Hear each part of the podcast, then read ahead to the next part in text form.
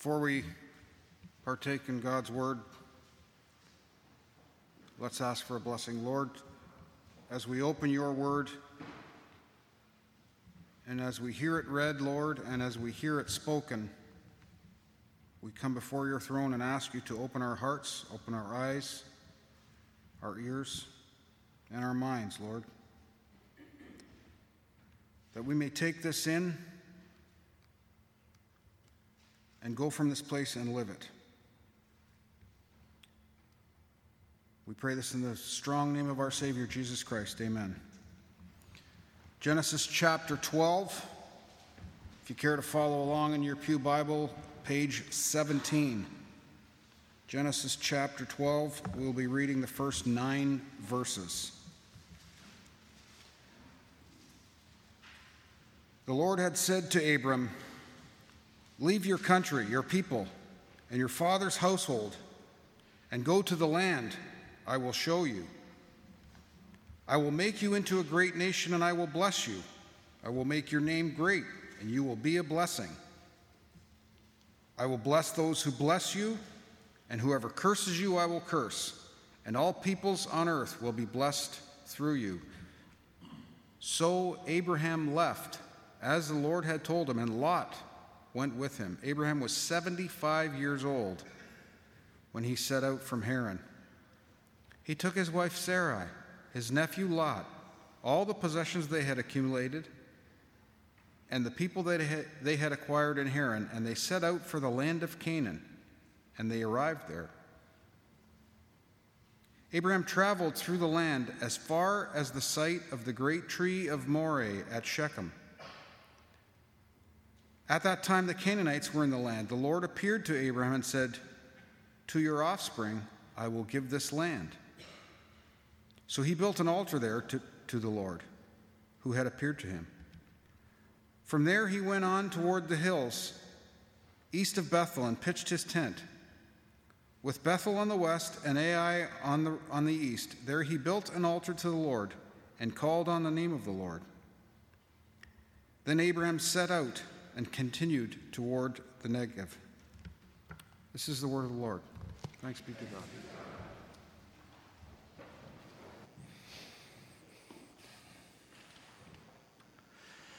In many ways, we've been hearing the sermon all through this service.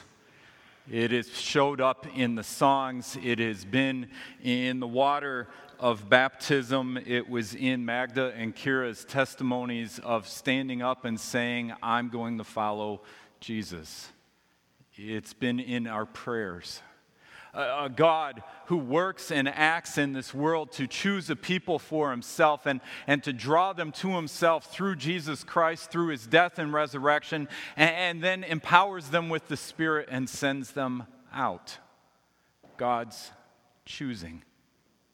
There's something powerful in this text, and we talk about this particular text as being a, a formative text, one of those key transition moments in Scripture. And, and here's why it is one of those moments. God, up until this point, the first 11 and a half chapters, of Genesis is God working on the on kind of the global scale, working through all the earth. And then suddenly after the Tower of Babel, God narrows down and he picks one family line. And in that family line, he moves through generations to the point of coming to the person of Abram. And God says, Abram, I want you to join me in what I'm doing. And we're going to notice just three things about the text this morning that, that usher us into God's choosing of Abram, and in some sense, God's choosing of a people, God's choosing of a church to be his people here and now. Uh, the first thing is the disruptiveness that happens in Abram's life. Uh, God God calls Abram while Abram's living in a land, in a city. He's settled. He has people and property. He has uh, family around him. He's got a brother there. His dad's been in that place and died in that city. He is in a place that feels like home. And God says to him, Abram, leave your country leave your, na- your ethnic group, leave your father's household, and go to the place I'm going to tell you about. and Abram was 75 years old. Now, how many of you are 75 or older? Do you want your life to be disrupted? Just imagine for a moment at this point in life that God says to you, pick up your bags and go. I want you to move somewhere else. I've got something in store for you. I have a plan for you. And I need you to pick up those things that have given you security and comfort and a sense of identity and belonging. And I need you to let go of them. I mean, most of us spend our lives trying to develop a sense of comfort for ourselves. We like living in Canada because it, it has benefits for us. It provides protection and security for us. It provides for us financially to be in this country. Uh, we like our ethnic groups. Many of us, regardless of which ethnic group we come from, we like our heritage. It even goes so far within the Dutch community, which I've kind of grown out of back there a few generations. It's not just about being Dutch, it's whether or not you're Frisian, too, right? I mean, we, we want to know the particular area. And I've been at conversations where people are talking about, based on a little fraction of their name, which part of the Netherlands they grew up in. And I've seen other ethnic groups do that as well. Which country in Latin America you grew up in, you can tell by the accent and the different emphasis you put on certain words. You can tell different parts of the continent of Africa that people have come from by the way they, they speak their language. Our language, our customs, our cultural context give us a sense of identity, a people to belong to. We cling to those things. We work hard for those things. We feel anxiety when those things are taken away from us. And God says to Abram, Abram, it's time to give it all up. It's time to be disruptible. I know that's not actually a word for you grammarians, but it's time to live that way, to be a disruptible person, to allow all those things that have given you a sense of identity and importance to let them go and have your identity, your comfort, your security, your belonging be rooted in my call on you. Trust me. How hard is that? That's the invitation at the start of God's choosing. It is actually a, a calling to open our hands and to let go. We've sometimes done this in prayer here, eh, occasionally, not very often. We start our prayer with a, a closed fist, and then we open our hands during the prayer as we move through the prayer, and then we turn them over, and we've let things go. And the basic part of God calling us begins there. There are actually some baptismal litanies that, that are out there, in the Anglican Church especially, where they talk about, as they're making the baptismal vows, I renounce the ways of the world. I renounce the ways of Satan. I renounce my sin. There's a renouncing, a letting go our litany, if we dig through the historical tradition, talks about being buried with Christ, going down into the water and dying. Abram, hearing God's call, had to die. To die to all those pieces of identity and comfort and security and safety that he had clung to, that had made him rich and wealthy, and bring him to a place where he trusted in God to lead him to a place he didn't know. The second thing, God says to Abram, I'm going to bless you. I'm going to bless you. If you leave this land and your father's household and the place that you've clung to, and you cling to me and follow me, I will bless you. And you will become a blessing to the nations. Abram is an insignificant person. In many ways, he is as ordinary as you get. And in that culture, he was in many ways seen as being insignificant because he had no children. He was 75 years old, and you hear the story of Abram unfold later on in Genesis. And he says, God, I don't even have, I don't even have a, a real descendant, an heir to pass on my belongings to. How are you going to make a nation out of me? How are you going to do anything with me, God? Because I've got no one to carry it on after I die. My life ends with me. And God says, No, this is what I am going to do. I think so often when we hear God's call on us and we hear God calling us and, and calling our lives to be disrupted, we think, now what do I have to do? How am I going to make this happen? How do I fix things? How do I put everything together? How do I accomplish God's work? But if you read this text and listen to the cadence of this text, and I'm going to encourage you, when you get home, read it again sometime today. Those first few verses out of Genesis. And notice that God calls Abram in order that God might do something through Abram. He isn't calling Abram to go and do great things on his own. He's calling Abram and saying, Abram, I have something I want to do through you. I am going to bless the nations through you.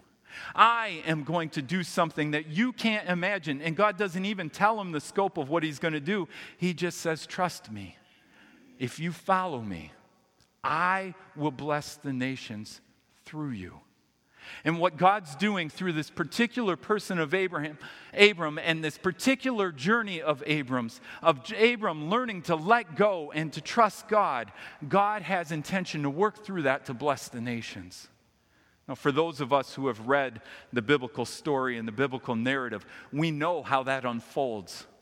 It unfolds through Abraham's children, Isaac, and then Jacob, his grandchild. And then through Jacob and, and the generations, it leads to the point of Jesus Christ, a descendant of Abraham, who, who God gives as a gift to the world.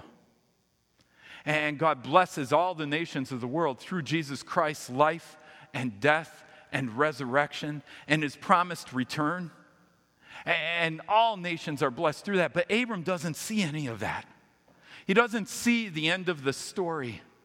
He only knows that God has called him, and God says, I am choosing to do something through you, Abram, and my calling on you, my election of you, from all the people I could have chosen, my election of you is to bless others. For us as a church, God's called us. God's actually gathered us from all sorts of places. I came from the States and ended up here. Some of you came from Liberia and ended up here. Some of you came from El Salvador and ended up here. Some of you came from different parts of the Netherlands or Europe and ended up here. Some of you came from down the road and ended up here. But somehow God has gathered us together and chosen to make us a people here on the corner of Charlton and Hess. And it's not so that we might do great things, it's so that God might do great things through us in this place at this time. We're called, like Abraham, to say, Okay, Lord, I don't fully know what you're going to do. I don't fully know how you're going to transform this city. I don't know how you're going to renew this city and this world. I don't know what you're going to do, God, but I trust that you are actually active in this world, that you are actively desiring to bless this place, and that you are choosing to call us together and gather us together as part of what you're doing. We're called into a posture of trusting. It's part of why we're able to sit here and, and baptize little Madeline, who's helpless, completely dependent on, on you and Danielle. like, Madeline can't do anything without them. And in the same way, we can't do anything without God. We can't interact with the world and engage with the world in a, world, in a way that brings life to the world unless God is at work among us. God calls us to empty ourselves of everything that we think has resource and benefit and gives us identity and security and comfort and to trust Him, to trust that He is at work, not just in little Madeline, but in each of us and in all of us together. And the third thing from this text, the third thing that catches us Abraham doesn't go off and do a great thing. Like his very next thing after getting all of this blessing, this incredible, interruptive, disruptive word from God, and this promise of, of blessing that the whole world's going to be blessed through him. And you know what Abram does? He keeps walking through the land. He goes about the ordinary business of a place to live trying to find a place to settle down. And, and, along the way, as he's walking through the land of Canaan, going, Okay, I'm trying to follow you. Where are you leading me, Lord? God appears to him again and speaks to him again. And, and so he makes an altar, a, a space where he says, I saw God here. And then he goes along a little ways again, and you hear him making another altar to God because God showed up again. And in these ways, God continues to reveal himself and opens Abram's eyes to the ways God is at present in the ordinary bits and moments of Abram's life. No spectacular, nothing great that Abram's doing. He's just going through the land, looking for a place to live, going about his daily business of getting up and eating and caring for his family and his sheep and goats and cattle and all the other things. It's an ordinary calling. It's a calling to be ourselves right in the midst of wherever God has us. We don't have to go across the end of the earth, although God may call some of us to do that. And even at 75 years old, God may call some of us to pack up and go to the other side of the world. Make no mistake. But for most of us, God calls us simply to be His people in this place. A people who are who are learning again and again to let go of those places of worldly identity and comfort and security and to open our hands to receive God's blessing. And as we receive God's blessing, to be a people who walk through the land, giving that blessing out to others. I'm going to give us something visual to help us uh, remember this idea that, that God has called us to bless us in order that we might be a blessing as we go through our daily lives.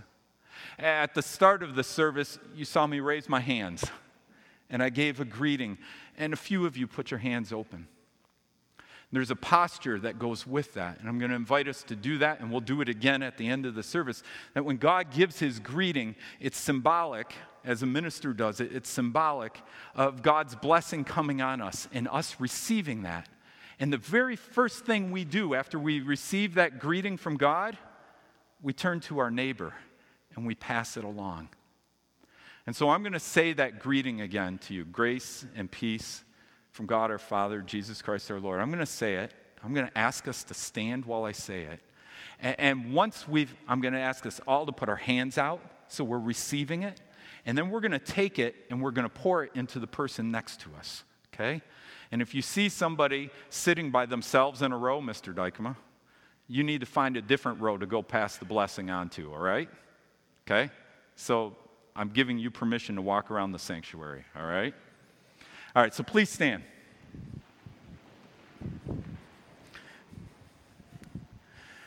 Put your hands in front of you.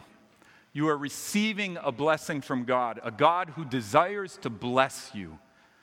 Grace to you and peace from God our Father, from Jesus Christ our Lord, in the fellowship of the Holy Spirit. As God has poured that blessing into you, I invite you to take that blessing and pour it onto somebody else around you. Go.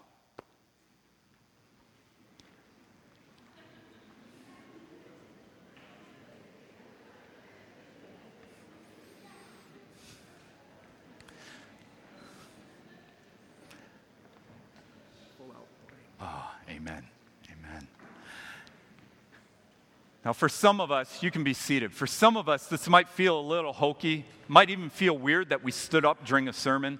That's okay. I'm going to encourage you to be playful with this, all right?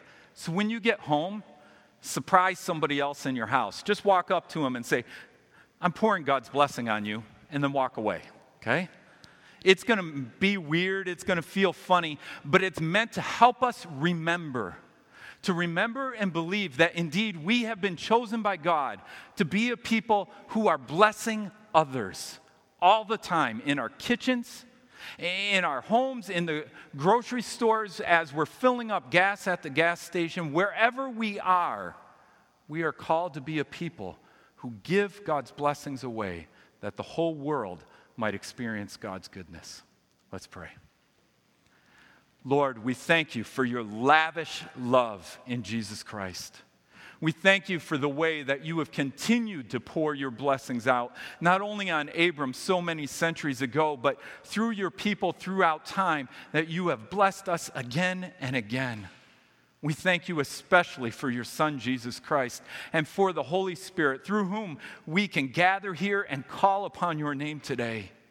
Bless us, Lord, that in being a blessed people, we might be a blessing to the world around us. In Christ Jesus we pray. Amen.